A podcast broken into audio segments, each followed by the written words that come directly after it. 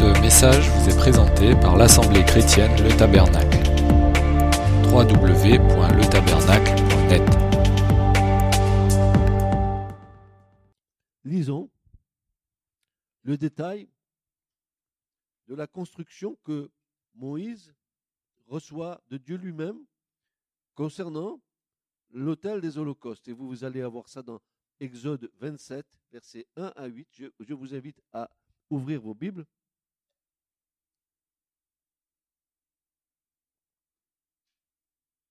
Exode 27, versets 1 à 8.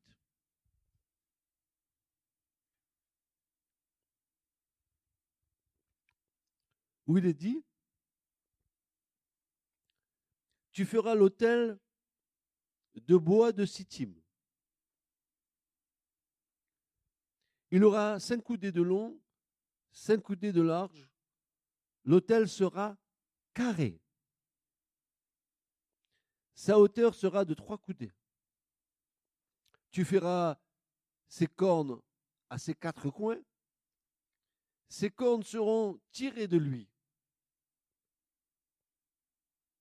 Tu le plaqueras d'airain. Tu feras ses vases à cendre et ses pelles et ses bassins et ses fourchettes et ses brasiers, tous ses ustensiles, tu les feras d'airain. Et tu lui feras aussi une grille en ouvrage de treillis d'airain. Tu feras au treillis quatre anneaux d'airain à quatre bouts, à ses quatre bouts. Tu le mettras au-dessous du contour de l'autel en bas. Et le treillis, treillis ira jusqu'au milieu de l'autel. Tu feras des barres pour l'autel, des barres de bois de sittim. Tu les plaqueras d'airain. Et on fera entrer ces barres dans ces anneaux. Et les barres seront aux deux côtés de l'autel pour le porter. Tu le feras creux avec des planches, comme il t'a été montré sur la montagne, on le fera ainsi.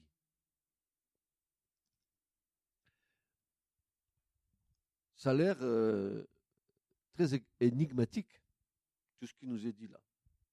Pourtant, c'est d'un sens spirituel très, très, très profond. Ça veut dire que nous avons besoin, vous et moi, de l'aide du Saint-Esprit pour dé découvrir ce que Dieu veut nous enseigner au travers de ce tabernacle.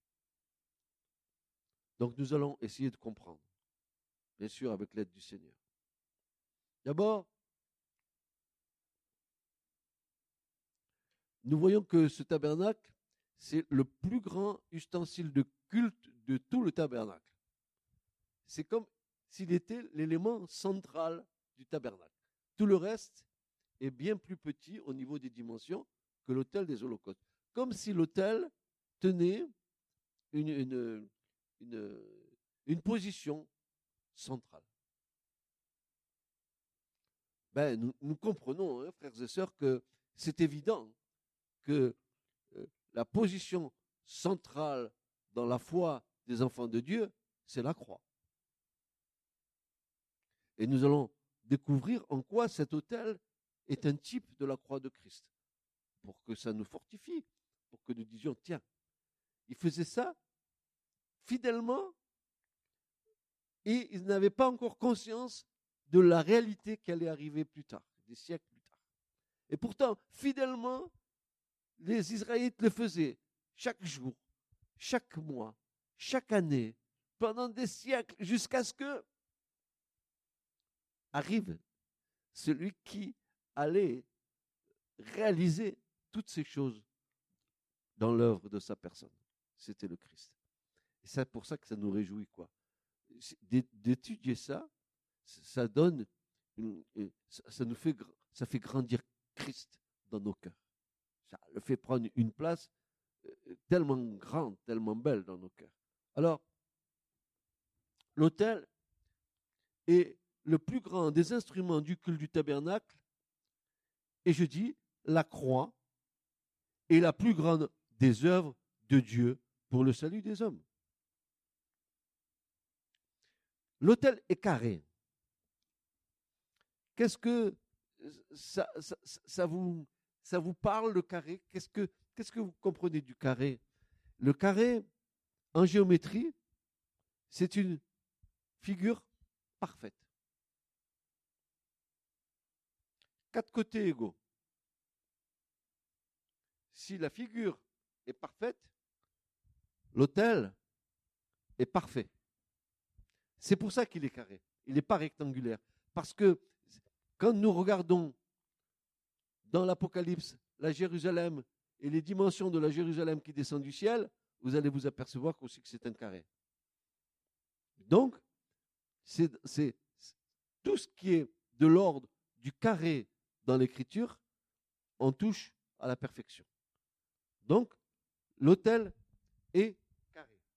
C'est-à-dire que euh, l'autel nous montre la perfection de l'œuvre qui s'accomplit à cet endroit. Et nous voyons tout de suite que de cet hôtel qui est carré, va jaillir des quatre coins de l'hôtel quatre cornes. Alors, je vous dis tout de suite, le texte hébreu est très précis. Il ne dit pas que les quatre cornes qui sont positionnées aux quatre coins de l'hôtel ont été brasées, ont été soudées, mais je ne sais pas comment ils ont fait. Les cornes ont, jailli de l'hôtel. Ils, font un seul corps avec l'hôtel. Il n'y a, pas eu de, ça n'a pas été reporté, ça n'a pas été soudé. Les quatre cornes jaillissent de l'autel comme pour nous dire que les cornes qui sont aux quatre coins de l'autel tirent leur force de l'autel lui-même. Ça va nous parler de quoi ça? La corne dans l'écriture, c'est le symbole de la puissance. Les quatre cornes aux quatre coins de l'autel, qui est un, carré parfait, nous montrent que les quatre cornes sont dirigées vers quatre points cardinaux différents l'est, l'ouest, le sud et le nord. Et ça veut dire que quand il y aura le sang qui sera versé sur les cornes de l'autel à un moment donné par le sacrificateur, ça va nous enseigner que le sang de Jésus est puissance de rédemption pour tous les hommes et en tout lieu. C'est pas formidable. Tous les hommes et en tout lieu, le sang de Jésus a une puissance de rédemption, une puissance de rachat pour tous les hommes et en tout lieu. Imaginez, ça c'est des, des 4, 5,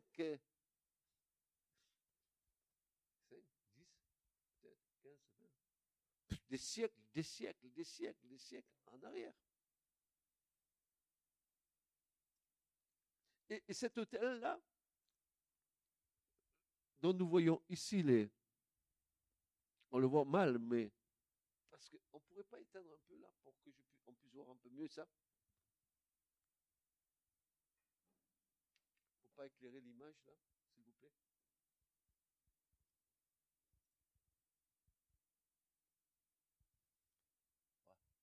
pas tellement.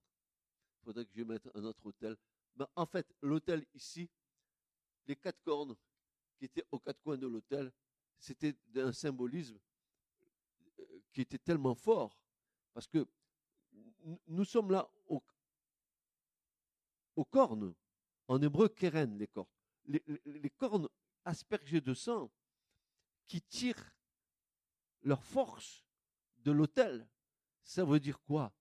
Ça veut dire que la puissance du sacrifice est tellement grande qu'elle a une, une, une, puissance pour aller purifier tous les hommes et en tout lieu de, de, la création. C'est pas formidable ça, frères et sœurs? Est-ce que vous comprenez ce que je suis en train de vous dire? Parce que je ne voudrais pas que vous passiez à côté de belles choses comme ça sans comprendre. Si vous ne comprenez pas, vous me le dites. C'était préfiguratif que, à la croix, Jésus, lorsqu'il a versé son sang, le sang a coulé pour tous les hommes et en tout lieu. Que ce soit en Alaska, que ce soit en Afrique du Sud, que ce soit en n'importe quel point du globe, le sang de Jésus a une puissance de rachat pour tous les hommes en tout lieu. C'est la puissance de, de rédemption qu'il y a dans le sang. Car dans le sang, il y a la vie.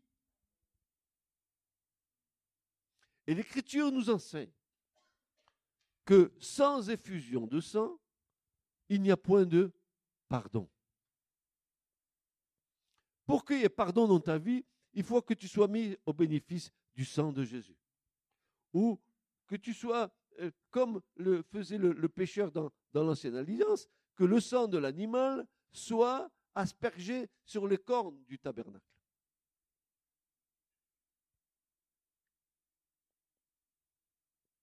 Quatre cornes aux quatre, cornes, aux quatre coins de l'autel qui jaillissent du corps même de l'autel. Elles ne sont pas soudées ou rapportées, elles tirent leur puissance de l'autel. Disposées aux quatre coins de l'autel, la puissance de rédemption tire sa force de l'autel. La puissance de rédemption tire sa force de la croix. La puissance de rédemption tire sa force de l'offrande qui est sur la croix.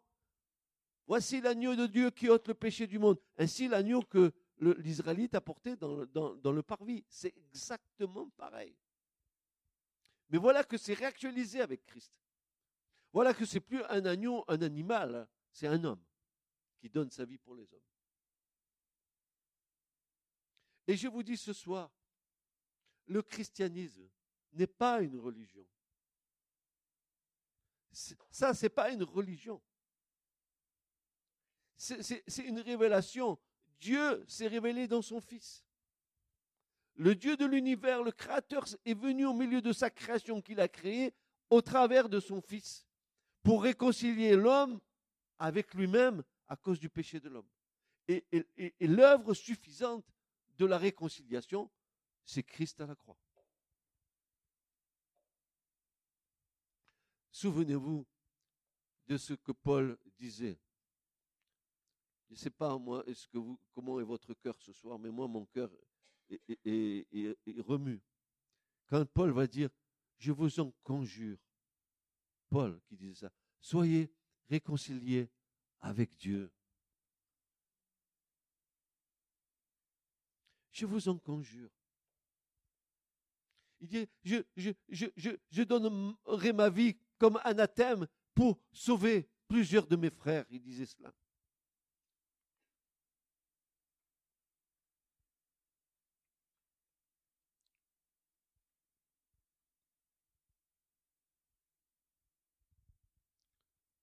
En hébreu, mimenu. Mimenu, ça veut dire hors hors de l'autel. Ex auto en, grec, hors de lui. La corne étant le symbole de la puissance, de la force. Et, tu plaqueras l'autel des reins. Nous avons vu que les reins, c'était le symbole de la justice. Mais en lui demandant de plaquer l'autel des reins, il semble indiquer la capacité d'endurance, de résistance que Jésus a eue pour aller sur la croix du calvaire. Il était revêtu des reins de la justice du Père. Ainsi, il a pu endurer tout ce qu'il a enduré à la croix. Père, Père, non pas ma volonté, mais la tienne. Père, Père, pardonne-leur. Ils ne savent pas ce qu'ils font.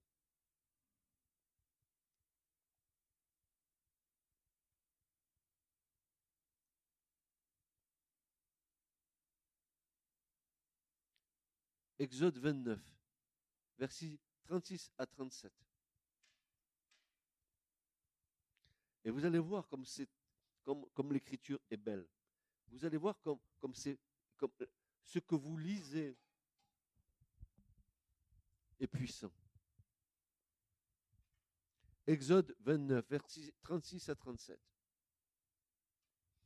Tu offreras comme sacrifice pour le péché chaque jour un jeune taureau pour faire propitiation, et tu purifieras l'autel en faisant propitiation pour lui. Tu loindras pour le sanctifier. Pendant sept jours, tu feras propitiation pour l'autel, tu le sanctifieras, et l'autel sera une chose très sainte. Et regardez bien, qu'est-ce qu'il est dit après? Quiconque touchera à l'autel sera saint. Imaginez, quand il dit que l'autel sera une chose très sainte, en hébreu, il, va être deux mots employés, parce que nous on a, on a mis très sainte, mais comme on n'a pas, on n'a pas toujours la bonne, les bonnes traductions, en hébreu c'est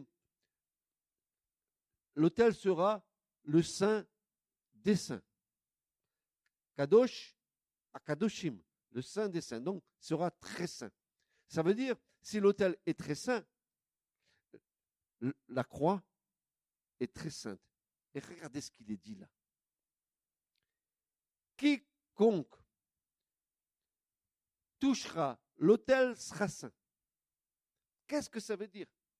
Ça veut dire que quiconque touche à l'œuvre de la croix par le moyen de la foi est déclaré saint.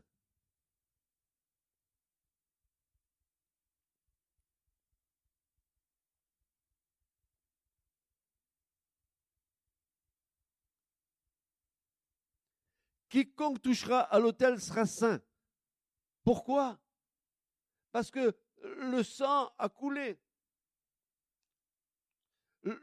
L'autel des holocaustes, c'était un dégoulinement de sang constant. Les animaux étaient sacrifiés les uns après les autres. Le sang coulait, le sang coulait, le sang coulait, car sans effusion de sang, il n'y a point de pardon. Et quiconque touchera l'autel sera saint. Quand tu touches à l'œuvre de Christ, qui est une chose très sainte, en retour, tu reçois la sainteté de Christ. Ceux qu'il a, appelés, dit Paul, il les a aussi justifiés. Ceux qui les a justifiés, il les a aussi sanctifiés. Et ceux qu'il a sanctifiés, il veut aussi les glorifier.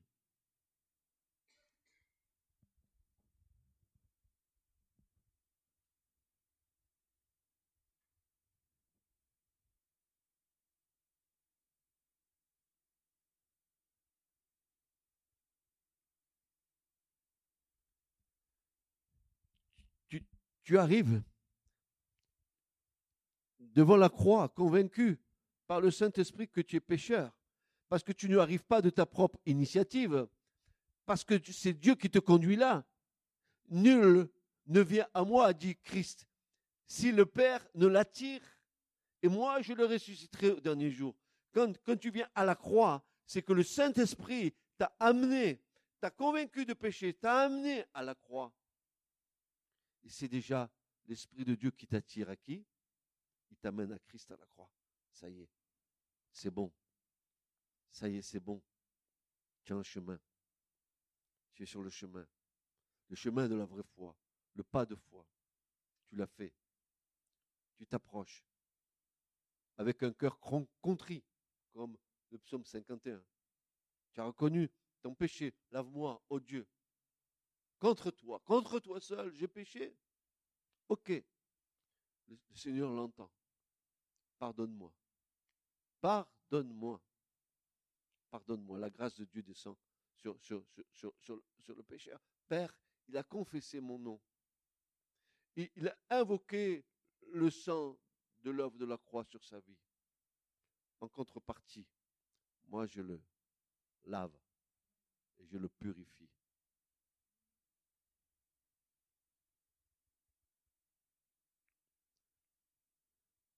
Frères et sœurs, nous devrions être reconnaissants au Seigneur de ce qu'il a fait pour nous. La foi, ce n'est pas juste venir dans nos réunions, écouter le pasteur prêcher ou la louange chanter. La foi, c'est un cœur vrai pour Dieu, un cœur disponible pour Dieu. La foi, c'est que quand je viens dans ce lieu, je ne viens pas, hein, n'est-ce pas, pour voir mes copains ou mes copines ou mes, mes amis ou mes frères et mes sœurs, je viens pour rendre gloire à Dieu avec mes frères.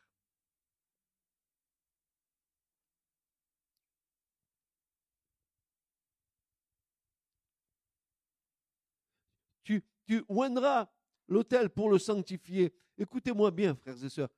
Je vais vous dire une vérité. que si vous n'avez pas réalisé dans votre vie, il va falloir que vous le réalisiez. Euh, euh, Dieu dit à Moïse, tu oindras, tu oindras l'autel, c'est-à-dire tu, tu lui verseras dessus de l'huile de l'onction, l'onction, l'onction, l'onction de grâce, l'onction de miséricorde. Tu le oindras, tu, qu'il soit euh, rempli de, la présence de Dieu pour servir. Mais aussi, n'est-ce pas, tu, le purifieras avec le, sang. Deux choses nous sont demandées. Quand nous voulons servir Dieu, nous devons être purifiés par le sang de Jésus et recevoir l'onction de Dieu pour, pour le service. Et tu es apte à servir Dieu. Comme l'autel a été apte à servir pour, les sacrifices, parce que l'autel a été oint d'huile et parce que le sang a été aspergé sur l'autel. Ainsi, il en est dans ta vie. Si tu veux servir Dieu, il faut que l'Esprit Saint t'ait oint pour venir à Christ. Et le sang de Jésus va venir te purifier pour que tu rentres dans ton service.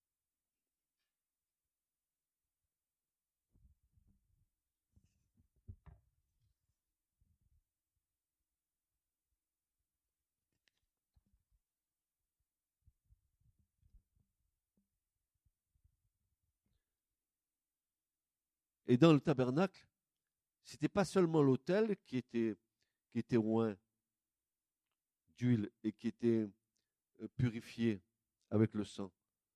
Tous les instruments de culte dans le tabernacle étaient ainsi, oint et aspergés de sang. Exode 30, verset 29, 28, 27, il est 26, pardon, il est dit, Exode 30, 26 à 29, il est dit ceci.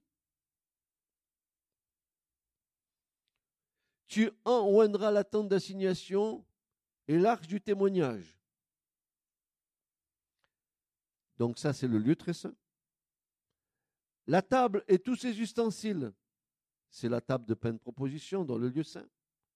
Le chandelier et tous ses ustensiles, c'est dans le lieu saint. L'autel de l'encens, l'autel de prière, c'est dans le lieu saint. Et ensuite, l'autel de l'Holocauste et tous ses ustensiles, et la cuve et son soubassement. Tu les sanctifieras et ils seront à nouveau très saints. Quiconque les touchera sera saint. Allez, chaque étape de ta vie chrétienne t'amène de sanctification en sanctification.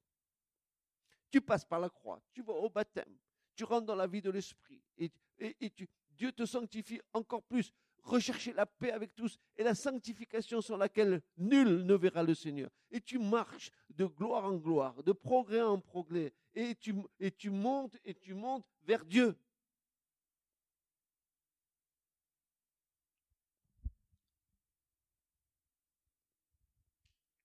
Tous les instruments. Toute l'œuvre de Christ est sainte.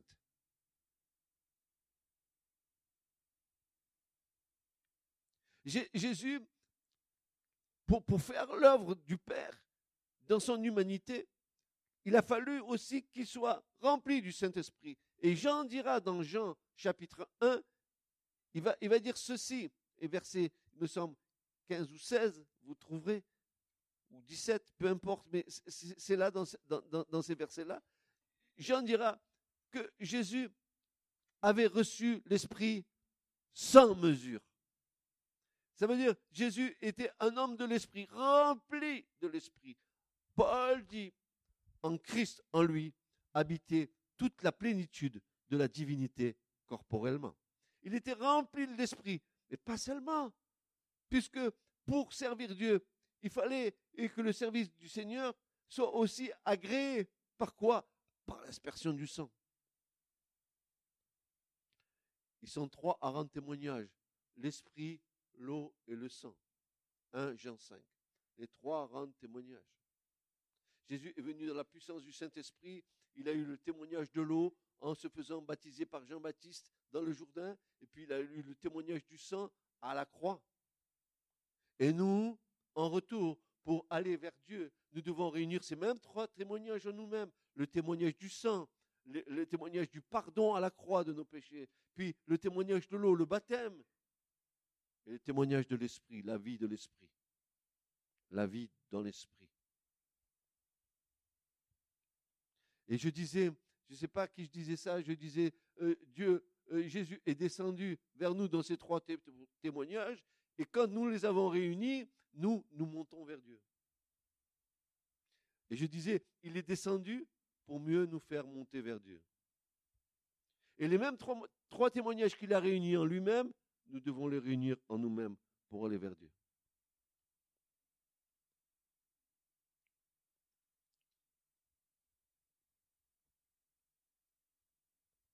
L'autel des holocaustes, c'est le lieu de la justification pour le pécheur. C'est l'endroit que Dieu a prévu pour euh, sa réconciliation avec l'homme. C'est le lieu de rencontre de Dieu avec sa créature, et ce sur la base de sa justice, pour mieux lui faire connaître son amour et sa grande miséricorde. Il était nécessaire que la crucifixion du Christ soit vue de tous.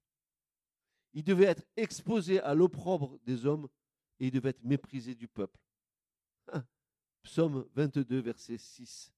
C'est exactement ce qu'il y a dans ce psaume.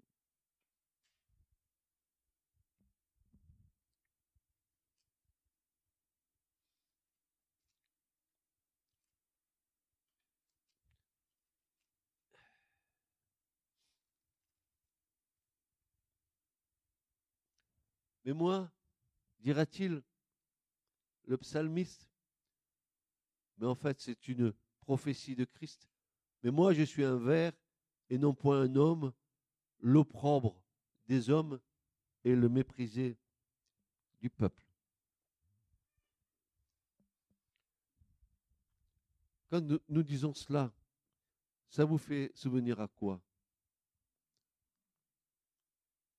Au crachat que Jésus a reçu sur son visage? Ça vous fait penser à quoi? À la couronne d'épines qui a été mise sur sa tête Mais quand est-ce que nous allons réaliser ces choses? On est dans un certain bien-être. On, est là, euh, bien dans, sa peau, bien dans sa tête. On est là dans un bien-être euh, euh, matériel. Et, ces choses qui sont là, c'est des choses qui, sont de l'ordre de l'éternité. Est-ce que ça nous laisserait insensibles? Ou ça serait simplement une connaissance que nous prenons? Mais moi, je demande que Dieu me révolutionne à l'intérieur. Je demande que Dieu allume un feu en moi. Je ne demande pas de savoir, je demande de vivre.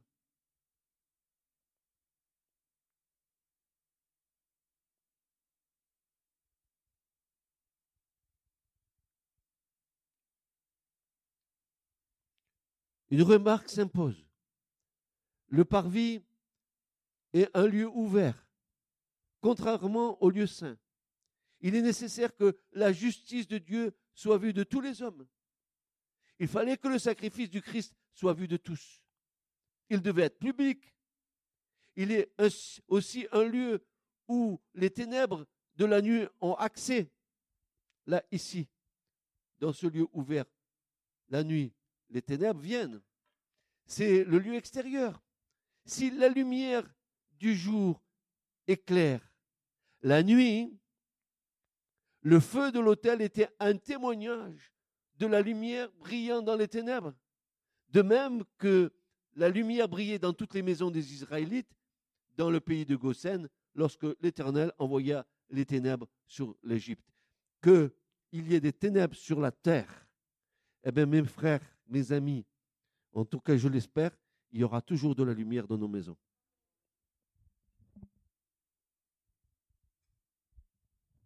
Et même si les ténèbres venaient le soir, parce que c'était un lieu ouvert que la nuit tombait sur le parvis, il y avait toujours la lumière de la, le feu de l'autel qui brûlait, qui donnait de la lumière, car la lumière brille dans les ténèbres. Et si les ténèbres sont épaisses, la lumière de Dieu brillera toujours.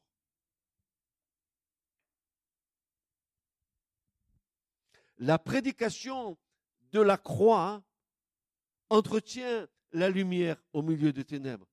Ainsi, le feu de l'autel entretenez la lumière du témoignage, le feu de la puissance de la croix ou un évangile de feu. N'oublions jamais que c'est l'Éternel lui-même qui alluma le feu de l'autel lors de l'inauguration du tabernacle. Et tant que le tabernacle existait, jusqu'à ce que le temple se fasse à Jérusalem, l'autel, qu'il ait été fixe, qu'il ait été la nuit, qu'il ait été le jour ou qu'il ait été transporté, toujours il y avait le feu sur l'autel.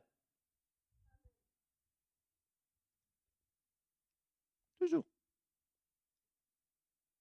Pourquoi? Parce que, jusqu'à ce que Christ revienne, il y aura toujours le feu de l'évangile, de Golgotha, de la croix, du sang versé. Le feu sera toujours là. Toujours là. Nous allons, voir euh, plein de textes qui vont nous montrer qui vont nous enseigner. Il, semblerait que les textes euh, de, l'Ancien Testament nous soient rébarbatifs. Mais je vous dis, frères et sœurs, ce soir, et je vous le redis, ce n'était à nous, à nous de chercher, à, nous de sonder, à, nous de scruter les Écritures pour que l'Esprit de Dieu nous révèle les choses cachées. Ce qui, est là, qui nous semble rébarbatif, parce que nous ne le comprenons pas, si le Saint-Esprit nous le révèle, alors nous allons voir une dimension de Christ qui va grandir incroyable. Incroyable comme Christ va grandir dans nos cœurs. Incroyable. Incroyable, frères et sœurs. Regardez. La prédication de la croix entretient la lumière au milieu des ténèbres. Et c'est ce que nous faisons dans l'Église. Nous prêchons la croix au milieu des ténèbres. Et les âmes qui viennent ici, elles entendront toujours prêcher la croix. Car c'est le lieu de rendez-vous de tous les hommes et de toutes les femmes. C'est la croix où Jésus vous fixe le rendez-vous. Ainsi, le feu de l'autel ici entretenez la lumière du témoignage, le feu de la puissance de la croix ou un évangile de feu. Le feu de la puissance de la croix. Oui, à la croix, il y a un feu. Il y a un feu qui s'allume dans ton cœur et qui ne s'éteindra jamais. Si du moins tu l'entretiens. Si tu mets, tu mets comme le sacrificateur, il mettait du bois pour entretenir le feu. Toi, il faut que tu mettes euh, le bois, le bois de la parole de Dieu dans ton cœur. Il faut que tu entretiennes cette flamme dans ton cœur pour que la flamme ne s'éteigne pas.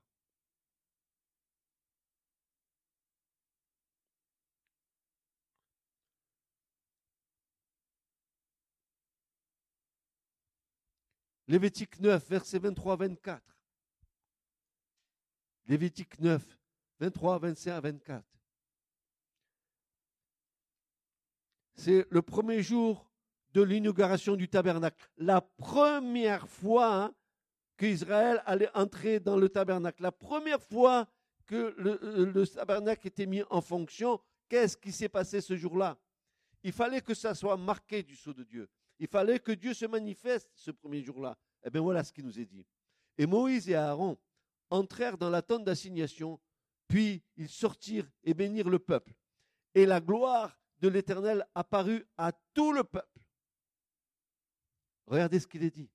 Et le feu sortit devant, de devant l'Éternel et consuma sur l'autel l'Holocauste et les graisses. Et tout le peuple vit. Ils poussèrent des cris de joie et tombèrent sur leurs faces. Dieu n'a jamais permis à personne d'allumer la première fois l'autel des holocaustes. Ce n'est pas un homme qui a allumé l'autel, c'est Dieu lui-même. Parce que c'est Dieu lui-même qui va faire tomber le feu sur l'offrande de Christ à la croix. Ce n'est pas un homme.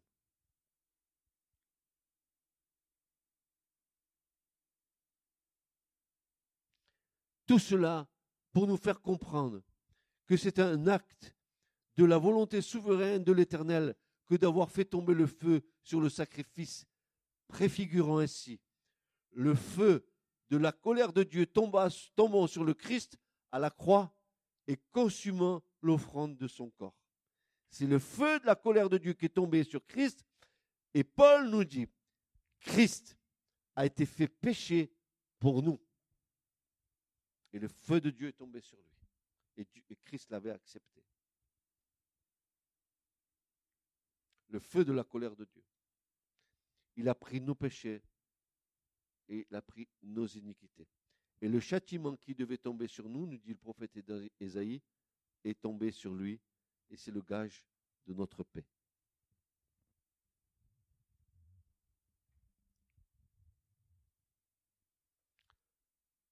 Ensuite, Dieu avait allumé le feu lui-même, le feu du premier sacrifice lors de l'inauguration du tabernacle de Moïse. C'est Dieu lui-même qui a fait descendre le feu du ciel sur l'autel. Tout le monde a vu. Dieu a allumé le feu sur l'autel. Ensuite, voici l'ordre de Dieu. Il va dire ceci. Lévitique chapitre 6, verset 1 à 6. Au verset 2, il va dire ceci. Commande à Aaron et à ses fils disant, c'est ici la loi de l'Holocauste. C'est l'Holocauste il sera sur le foyer, sur l'autel, toute la nuit jusqu'au matin, et le feu de l'autel brûlera sur lui. Verset 5. Et le feu qui est sur l'autel, il brûlera. On ne le laissera pas s'éteindre. Et le sacrificateur allumera du bois sur ce feu chaque matin. Il arrangera l'holocauste il fera fumer les graisses de sacrifice de prospérité. Verset 6, regardez bien, le feu brûlera continuellement sur l'autel, on ne le laissera pas s'éteindre. Qu'est-ce que ça signifie pour nous? Quelle est la signification pour nous aujourd'hui? Quelle signification spirituelle pour nous aujourd'hui? Ainsi, le Saint-Esprit nous dit, ne laissez jamais s'éteindre le feu de la prédication de la croix. L'offrande parfaite de Christ sur l'autel de la croix consumée par le feu de l'Éternel. L'évangile et la prédication de la croix sont du feu, sont du feu. Je répète, l'évangile et la prédication de la croix sont du feu. Il ne faut jamais les laisser s'éteindre. C'est un ordre de Dieu quand il nous dira, allez et faites de toutes les nations des disciples. Allez. C'est ce que Jésus a dit à ses disciples avant de remonter auprès du Père, Matthieu 28. Allez et faites de toutes les nations des disciples. En fait, Jésus leur a dit, allez prêcher l'évangile.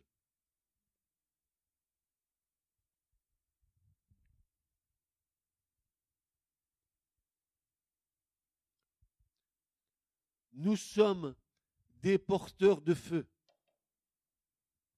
Lors des déplacements du tabernacle, le feu de l'autel des holocaustes était toujours allumé, selon l'ordre de l'Éternel, comme témoignage que où, écoutez bien, où l'Évangile se déplace, le feu de l'Esprit l'accompagne. Oh, sautez de joie. Mais sautez de joie là où l'évangile se déplace, le feu de l'esprit l'accompagne. Frères, sœurs, nous exerçons la sacrificature dans l'évangile. Romains 15, versets 15 à 16. Écoutez bien. C'est Paul qui dit ceci aux Romains, à l'église de Rome. Mais je vous ai écrit en quelque sorte plus hardiment, frère, comme réveillant vos souvenirs à cause de la grâce qui m'a été donnée par Dieu, pour que je sois ministre du Christ Jésus envers les nations, exerçant la sacrificature dans l'évangile de Dieu, afin que l'offrande des nations soit agréable, étant sanctifiée par l'Esprit Saint. Nous exerçons la sacrificature dans l'évangile.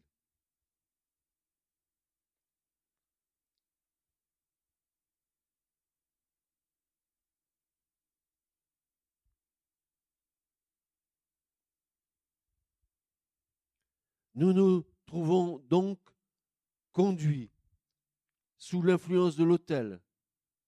Nous ne pouvons plus tolérer le péché. Nous devons être ici-bas pour la volonté de Dieu. Nous présentons par la suite nos corps en sacrifice vivant à Dieu. Et Paul dira que cela est notre service intelligent. Romains 12, 1. Il a ne croyez pas que Paul est en train de nous dire, allez, égorgez-vous et présentez-vous comme offrande à Dieu. Il, dit que notre service intelligent, c'est d'offrir nos vies au Seigneur.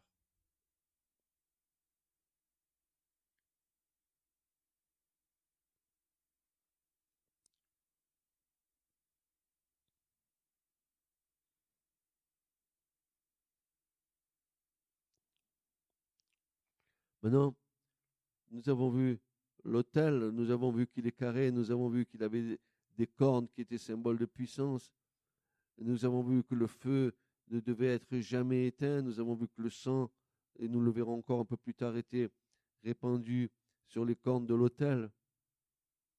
Maintenant, il nous faut voir euh, cet autel qui était construit en bois de sittim. Qu'est-ce que c'est que le bois de sittim?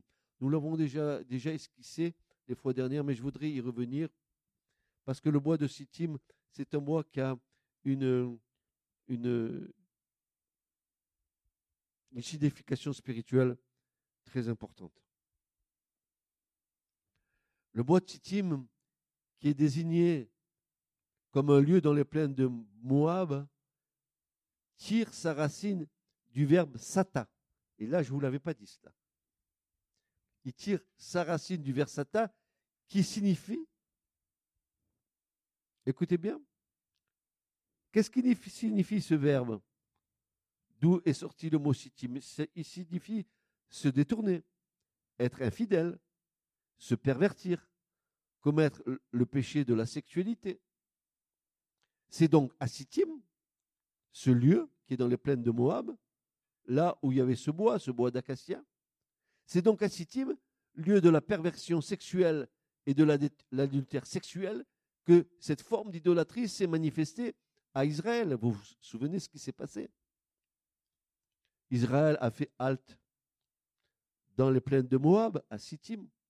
Sittim, c'est un lieu qui est planté plein d'arbres du bois d'acacia, et nous avons vu que ce bois avait des caractéristiques que Dieu a demandé à Moïse euh, de, de prélever pour faire l'ossature du tabernacle. Mais à Sittim, il s'est passé quelque chose. Passé un problème. Quand Israël a campé là, les filles de Moab, elles sont venues vers les Israélites et elles sont venues les aguicher en leur disant, voilà, si vous voulez coucher avec nous, il faut que vous vous préceniez devant nos idoles. Alors que la loi de Dieu, tu ne, tu ne te prosterneras point devant l'idolâtrie, quoi. Et, bien sûr, la chair. Ils sont allés coucher avec les, les filles de Moab. Soit dit en passant, les filles de Moab, Moab étant l'ennemi héréditaire d'Israël depuis tant et tant de siècles. Et une plaie est tombée sur Israël. Dieu a, a fait tomber une plaie. Il y a eu ce jour-là plus de 24 000 morts. Et je ne sais pas si vous vous souvenez, mais on avait lu un texte dans 1 Corinthiens 10 où Paul va reprendre cet événement pour dire que nous devons en, tirer des, conséquences, nous, et des enseignements de ce passage, nous qui arrivons à la fin des temps. Parce que une, un des signes les plus évidents des temps, des temps de la fin, c'est le peuple de Dieu qui est tombé dans l'idolâtrie.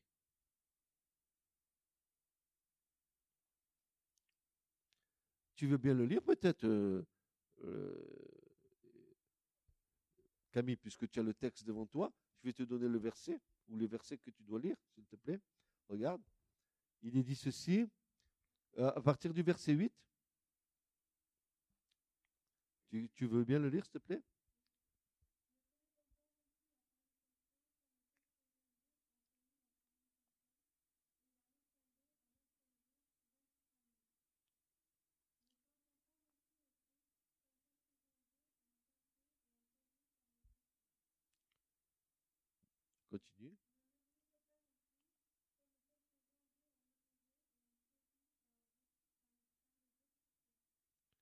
Verset 11, c'est important. Voici maintenant.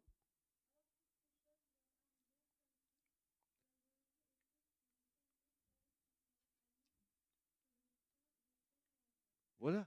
Et c'est là, ces choses nous, ont été écrites pour nous servir à nous qui arrivons à la fin des siècles. Ça veut dire quoi ça? Qu'est-ce que Paul est en train de nous dire?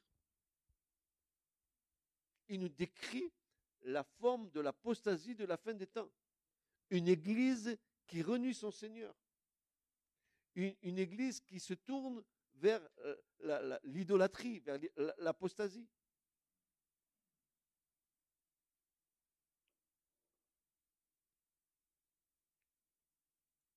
Et si nous regardons bien les écrits des apôtres et qui nous, qui, nous, décrivent la fin des temps, ils nous disent à la fin des temps, les gens seront comme ça, batailleurs, ils seront, ils sont euh, euh, outrageux, rebelles à leurs parents. Ben, il fait une description de notre, de notre époque. C'est les enfants seront rebelles aux parents. Euh, tu, vois, tu, vois ce que Paul dit? On dirait qu'il est en train de nous décrire la situation que nous vivons aujourd'hui. Exactement pareil. Et ce bois de Sittim est la typification, n'est-ce pas, de la nature pécheresse de l'homme. 23 000 qui sont tombés ce jour-là. 23 000, qui, sont, qui ont transgressé les, premiers commandements de Dieu. Il fallait que, que Dieu agisse. Tu ne peux pas tu ne peux pas suivre Dieu si tu es dans l'idolâtrie. Tu ne peux pas suivre Dieu si tu es dans le péché. Tu ne peux pas le suivre. Parce qu'un prix a été payé.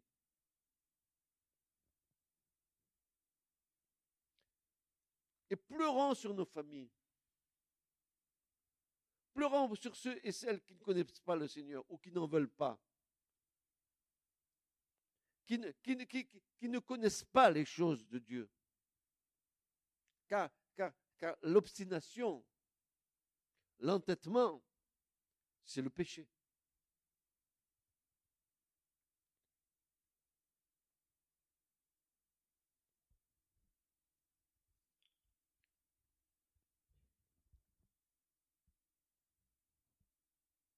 En effet, lorsque les membres du peuple de Dieu se mettent à commettre de telles abominations, il rentre en jugement avec l'Éternel. Car la loi de Dieu est bonne, sainte, juste, spirituelle. Alors le peuple s'expose à la sentence du jugement de Dieu. Ainsi, le bois de Sittim, qui a été employé pour la construction du tabernacle, nous montre que l'humanité sainte de Jésus a été tirée d'un monde pécheur pour manifester la sainteté glorieuse de l'Éternel sa parfaite justice. Christ a démontré par son obéissance que son Père lui avait accordé la capacité, le vouloir et le faire pour résister à toute forme de tentation, donc à vivre dans l'incorruptibilité et par là même la démonstration que le joug de Dieu est léger et non pas un fardeau. Par cette obéissance, le Sauveur a démontré que l'homme pouvait ne plus vivre dans la corruptibilité, dans la défaite, dans les tentations et dans le fardeau du péché, culpabilité et condamnation. Dieu s'est servi du péché pour se glorifier. Ainsi, l'autel des holocaustes, les reins, symbole de la justice et du jugement de Dieu, recouvrer le bois de Sittim. L'humanité pécheresse, mais aussi Christ fait pécher pour nous. Et le sacrifice sur l'autel était l'unique et suffisant moyen, c'est-à-dire Christ à la croix, pour que tout cela soit couvert par la grâce de Dieu. Christ ayant été fait pécher pour nous. Amen. Amen. Est-ce que vous comprenez l'œuvre du Seigneur?